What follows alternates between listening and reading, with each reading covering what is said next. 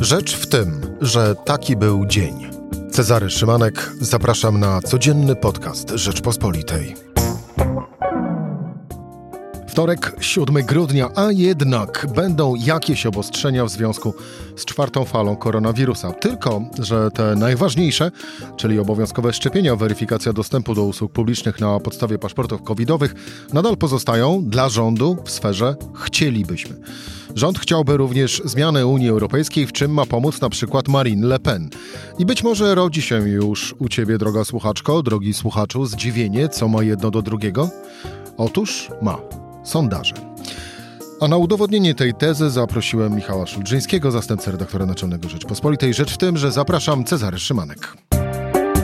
Słuchaj na stronie podcasty.rp.pl. Włącz Rzecz w tym w serwisie streamingowym.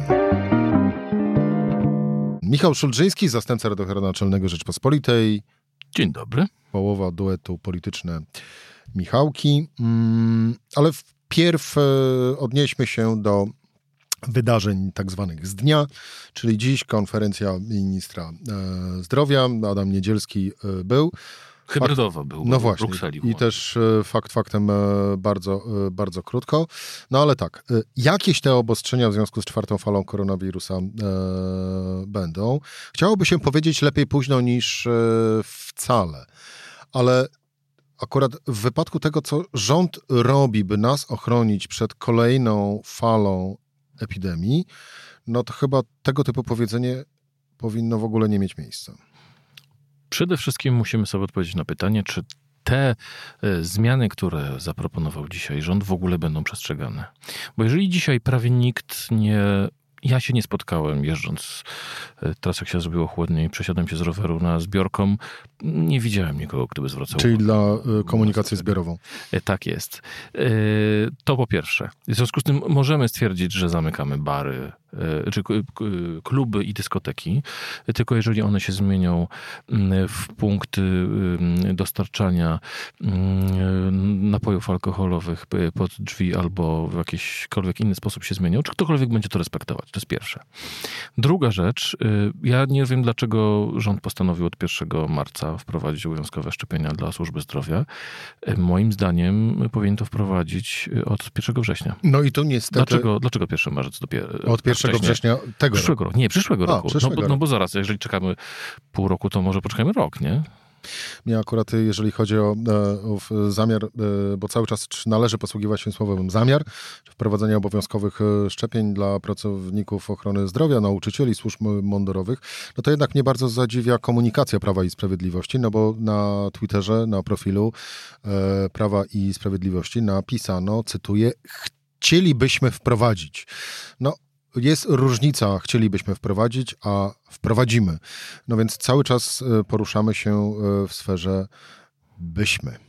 Byśmy, e, ale mam wrażenie, że to wszystko idzie w przynajmniej jest spóźnione, ale idzie w jakimś kierunku. Natomiast jest jeden, jedna zasadnicza rzecz, która moim zdaniem jest przeciwskuteczna.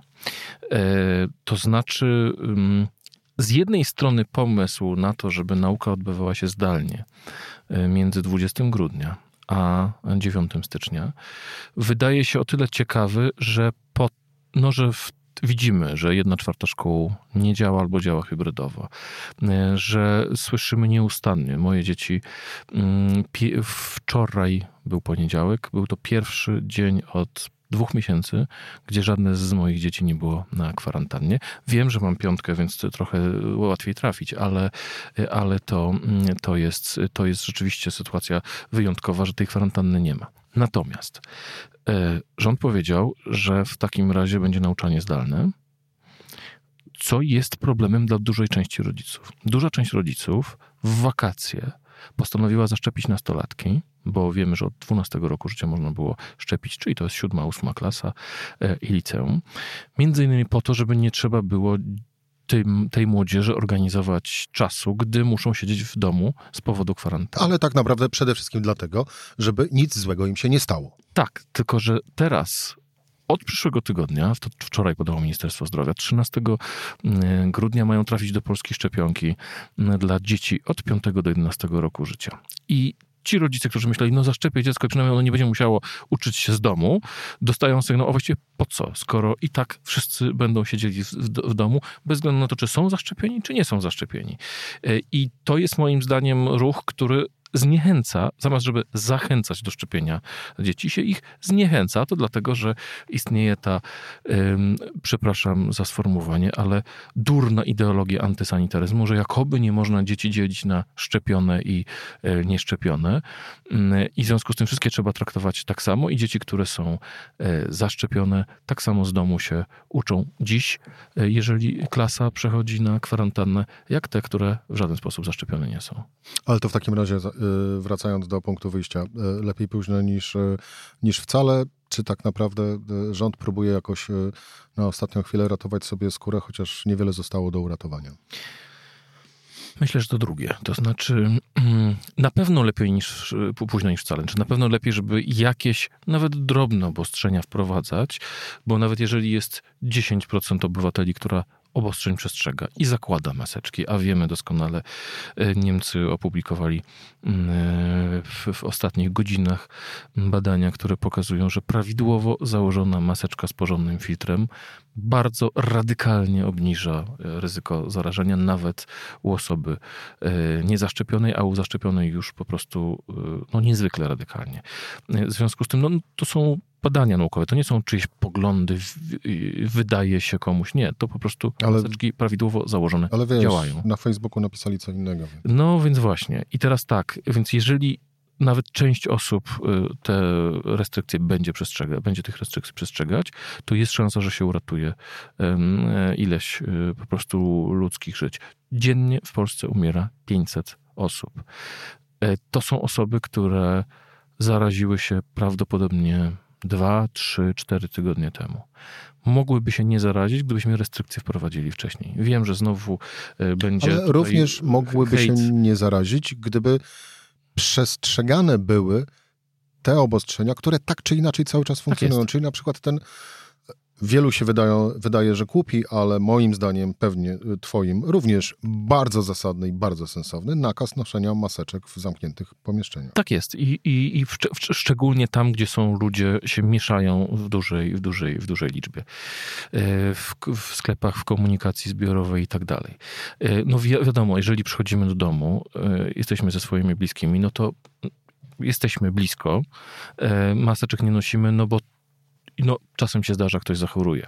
Natomiast tu chodzi o to, że jak są duże skupiska ludzi, no to to ryzyko rośnie, rośnie, rośnie gigantycznie. E, I tutaj nie chcę mówić o, o, o, o, o kwestiach y, badań czy czegoś takiego, tylko to po prostu y, wiemy, że wprowadzanie pewnych y, zasad higienicznych, sanitarnych pomaga. Ich nierespektowanie sprawia, że zakażeń jest więcej, a im więcej jest zakażeń, tym więcej osób umiera. No, rachunek prawdopodobieństwa tutaj jest prosty. Tak samo jak mamy rachunek prawdopodobieństwa w przypadku e, szczepień. No, szczepienia nie dają tysiącprocentowej gwarancji, ale obniżają ryzyko zachorowania i obniżają ryzyko śmierci. E, no, dane pokazywane przez Ministerstwo Zdrowia o tym, że wśród młodych e, osób poniżej 44 roku życia zaszczepieni stanowili w tym roku 36 osób. E, oczywiście żal tych osób, ale pokazują, jak kwestia szczepień jest tutaj ważna. To jeszcze w kontekście e, ogłoszonych dziś przez Ministerstwo e, Zdrowia planów dotyczących obostrzeń w związku z czwartą falą, mamy jeszcze do ciebie takie trudne pytanie, bo może ty wiesz, skąd rząd wie, że w Sylwestra koronawirus nie będzie atakował? No bo na Sylwestra te obostrzenia mają zniknąć. No teoretycznie ma tylko limit osób być e, zachowany. Podejrzewam, że on będzie z wyłączeniem imprezy TVP w Zakopanem. E, ale e, tak, bo tutaj troszeczkę czarny humor, ale to sprawa jest nomen omen śmiertelnie poważna. No nie, no tu po raz kolejny okazuje się, że rząd coś chce zrobić, żeby wysłać miękki sygnał do obywateli, słuchajcie, sytuacja jest poważna. No jak sytuacja ma nie być poważna, jak umiera 500 osób dziennie?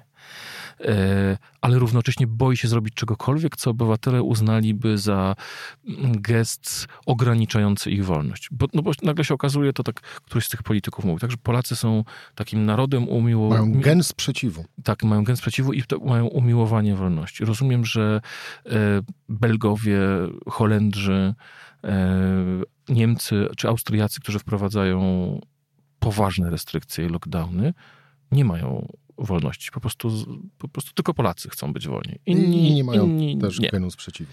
Więc to jest, to jest, to jest ja to traktuję w ten sposób, że po prostu rząd się przede wszystkim boi. Boi się sondaży, y, boi się tej, że straci na rzecz y, Konfederacji Prawo To tu postawmy kropkę na razie, Michał, bo powoli już zmierzasz mm -hmm. do mojej mhm. tezy, e, postawionej na samym, e, hipotezy na, postawionej na samym początku, ale tu brakuje nam jeszcze, byśmy zajrzeli e, w wydarzenia Z minionego weekendu, czyli y, spotkanie ultraprawicowych, nacjonalistycznych, antyeuropejskich y, partii w, w Warszawie.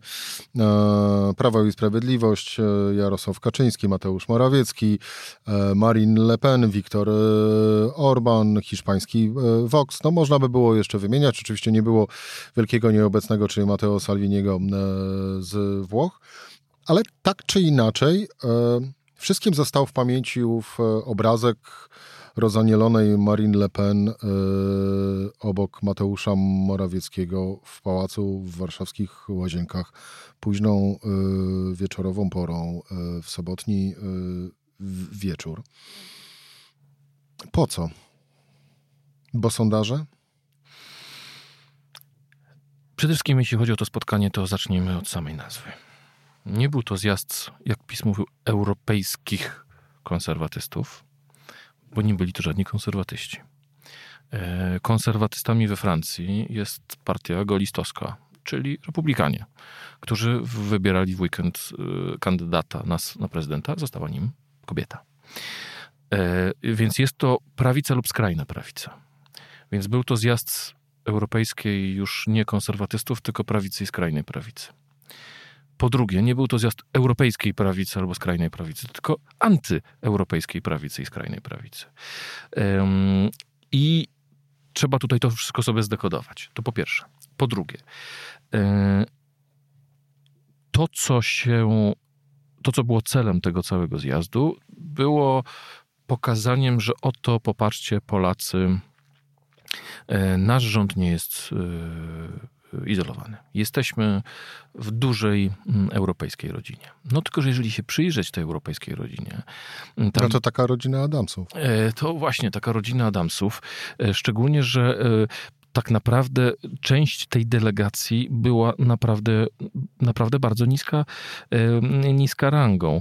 Warto tutaj zwrócić uwagę, że na przykład był Santiago Abascal, przewodniczący Voxu hiszpańskiego Marine Le Pen, e, ale na przykład na przykład partię FPÖ, czyli Austriacką Partię Wolnościową, to ta partia, która została założona przez tych, którzy się sprzeciwiali denazyfikacji Austrii reprezentowała ją Marlene Swarzek, która jest posłem do lokalnego y, zgromadzenia, y, jest lokalnym politykiem z okolic e, Salzburga. Holandię reprezentował Rob Ross, e, który jest eurodeputowanym świeżo powstałej partyjki o nazwie JA21.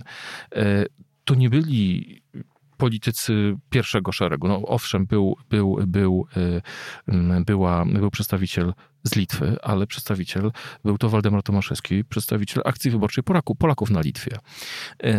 A zatem za wyjątkiem Orbana, Baskala i Le Pen, to byli politycy drugiej, trzeciej czy czwartej, czwartej ligi, nawet w swoich partiach, bo nikt mnie nie przekona, że pani Swarzek jest najważniejszym politykiem mm, FPÖ. E, I to jest, to jest jak gdyby jedna rzecz. I oczywiście wiadomo, że głównym gościem była Marine Le Pen. E, tyle tylko, że chyba Marine Le Pen zrobiła psikusa premierowi Morawieckiemu i całemu PiSowi, udzielając wywiadu Jędrzejowi Bieleckiemu, z którym no rozmawiałeś tutaj wczoraj. I wczoraj Jędrzej Bielecki stwierdził wprost, że to Marine Le Pen wykorzystała tą sytuację, wykorzystała Le... Mateusza Morawieckiego. No więc właśnie, żeby powiedzieć to, co uważa. A zwróć uwagę, że wczoraj wszyscy politycy byli tacyś, jacyś coś usiłowali mówić. No a dopiero dzisiaj dwóch wiceministrów spraw zagranicznych, czyli pan Marcin Przydasz i pan Paweł Przydacz i pan minister Paweł Jabłoński powiedzieli wprost słów Marine Le Pen o tym, że Ukraina należy do rosyjskiej strefy wpływów, nie możemy zaakceptować. Zgadzamy się z nią co do przyszłości Unii Europejskiej, e, ale nie co do polityki wschodniej. Tylko tutaj mamy pytanie, a co to znaczy, że zgadzamy się co do przyszłości Unii Europejskiej? E, czy na przykład, jeżeli Marine Le Pen mówi, że nie chcemy polskich pracowników na francuskim rynku pracy, nie chcemy przenoszenia fabryk do Europy Środkowej, bo to nasi pracownicy tutaj tracą, to takiej Unii Europejskiej chcemy. E, I tutaj zaczyna się pojawiać e, mnóstwo problemów, dlatego że tak naprawdę, i to naprawdę warto powtarzać, Unia Europejska, w której wygra e, pani Giorgia Meloni z braci Włochów, w której wygra Marine Le Pen i stanie na, na czele Francji, w której wygra Vox, to będzie Unia państw konkurujących ze sobą i walczących e, w imię swojej suwerenności o własne interesy. E, ich głównym celem jest osłabienie Komisji Europejskiej. Jaki cel jest Komisji Europejskiej dziś? Komisja Europejska wymusza równe standardy, równe traktowanie wszystkich. Tak, to Komisja Europejska sprzeciwiała się przez długi czas Francji, czy e, Niemcom, czy Wielkiej Brytanii, którzy chcieli na przykład ograniczenia e, dla polskich e, kierowców tirów. Te ograniczenia zostały w jakiś sposób wprowadzone, ale to Komisja Europejska walczyła. Myśmy sami kilka razy apelowali do Komisji Europejskiej o to, żeby pomogła nam przewalczyć we Francji równe zasady dla polskich przedsiębiorców. A zatem wyobraźmy sobie Unię Europejską, w której spełnia się to, co wczoraj w Rzeczpospolitej mówiła Marine Le Pen, czyli rządzą tak naprawdę tylko premierzy spotykając się, mamy Radę Europejską, a Komisja Europejska przestaje istnieć. To jest Unia Europejska, w której nie ma zasad równości, to nie jest Komisja Europejska, w której nie ma zasady solidarności, subsydiarności i tak dalej. Mamy po prostu powrót do wyścigu suwerennych państw w, w, w, w zachodniej Europie, czy zachodniej, na, na zachód od Bugu, tylko pamiętamy, po co Unia została powołana. Unia została powołana po to, żeby tak ściśle połączyć ze sobą gospodarczo Francję i Niemcy, żeby nigdy więcej nie doszło do wojny, ponieważ tak się składa, że przez całe setki lat największe problemy w Europie polegały na wojnach Francji z Niemcami. I tu postawmy w tym wątku kropkę i teraz spróbujmy połączyć obydwie y, rzeczy, aczkolwiek już pewne zaczątki owego łączenia się y, pojawiły. No bo tak, no bo jeżeli chodzi o obostrzenia, y, rząd boi się zrobić cokolwiek więcej, aby nie wkurzyć Konfederacji i wszystkich tych foliarzy, antyszczepionkowców, e, negacjonistów e, pandemicznych, jakkolwiek by e, nie, nie nazywać, bądź też posługując się Twoim stwierdzeniem wyznawców durnej ideologii. Z drugiej strony to działanie na, chciałem powiedzieć, polu międzynarodowym, ale nazwijmy to, to działanie w gronie europejskich partii antyeuropejskich, no to też obliczone na z kolei y, sondaże, no bo trzeba zabrać paliwo Zbigniewowi Ziobrze. Czy ten rząd zrobi cokolwiek bez patrzenia na sondaże?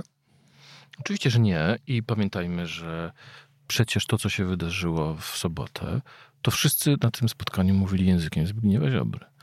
To była właśnie wizja Europy, którą chce budować Zbigniew Ziobro, który jeszcze podbiłbym Bęka w ubiegłym tygodniu wywiadem w tygodniku sieci, gdy mówił, że nie ma zgody na to, żeby Polska była traktowana jak jeden z landów przez Unię, która będzie rządem federalnym, a w dodatku ten land, y, obywatele tego landu będą obywatelami drugiej kategorii. No to był ten język, którego, którego używano.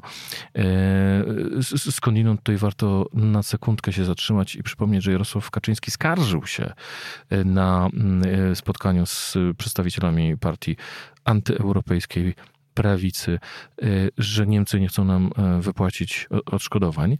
Mm, tyle tylko, że zarówno partia Marine Le Pen, jak i Fidesz jak i bracia Włosi, jak i Vox to są partie wywodzące się z ruchów, które podczas II wojny światowej stały po drugiej stronie i e, no dobra, to już zostawmy te ale wątki, co, wątki ale historyczne. To, to ja tylko jeszcze dopowiem, ale to żeby coś zwrócić trzeba najpierw o to poprosić. A No z tego, co właśnie, właściwie wniosku o reparację cały czas nie ma. Znaczy, Przede wszystkim, Ale- z, kim, z kim byśmy o tych reparacjach mieli rozmawiać, skoro na sali nie było Niemców?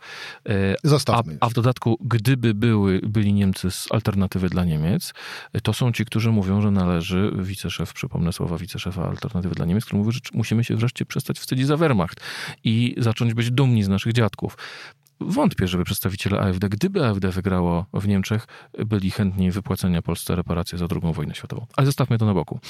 Dlatego, że co się stanie? Jeżeli PiS przesuwa się w antyeuropejskie prawo i zajmuje miejsce Zbigniewowi Ziobrze, Zbigniewowi Ziobrze nie pozostaje wiele politycznego tlenu. W związku z tym, co się stanie? Musi się jeszcze bardziej radykalizować? Zbigniew Ziobro musi się przesunąć w jeszcze bardziej antyeuropejskie prawo. A pamiętajmy o jednej rzeczy, a mianowicie to PiS jest zakładnikiem Zbigniewa Ziobry i jego 19 głosów. To dlatego, łącząc e, kropeczki e, w naszej rozmowie, e, ponieważ oni są przeciwko ustawie o e, możliwości sprawdzania szczepień przez pracodawców. On, ta ustawa nie proszła jako ustawa rządowa, właściwie w ogóle nie wiadomo, co się z tą ustawą dzieje. To dlatego rząd przyjmuje taką retorykę wobec Unii Europejskiej i w tym momencie będziesz, skoro Zbigniew Ziobro będzie musiał iść jeszcze bardziej w prawo, to PiS, będąc jego zakładnikiem, również się będzie w tej sprawie radykalizować.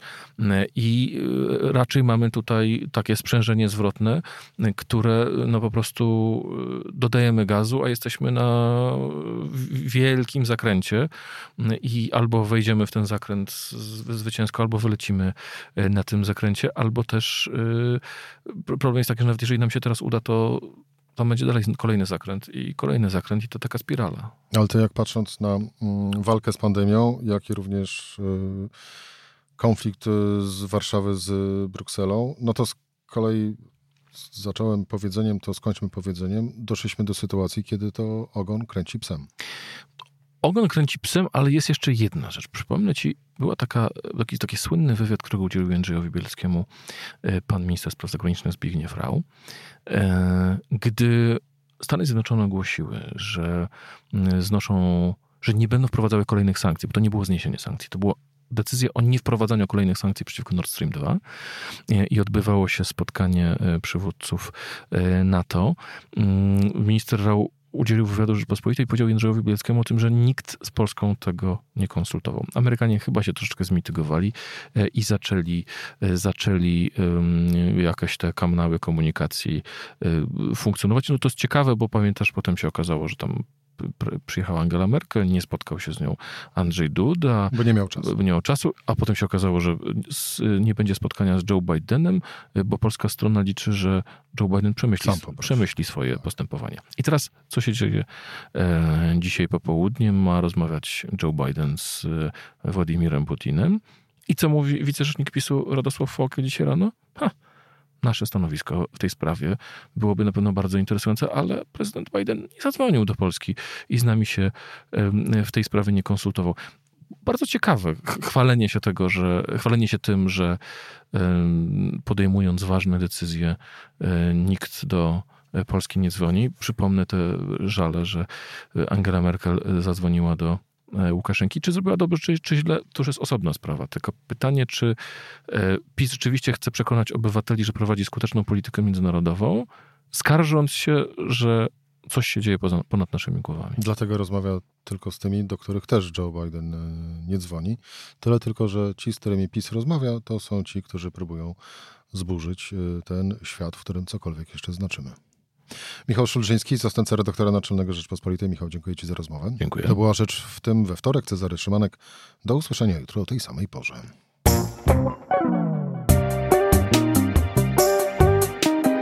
Rzecz w tym to codzienny program Rzeczpospolitej. Od poniedziałku do czwartku o godzinie 17. Słuchaj na stronie podcasty.rp.pl. Włącz Rzecz w tym w serwisie streamingowym.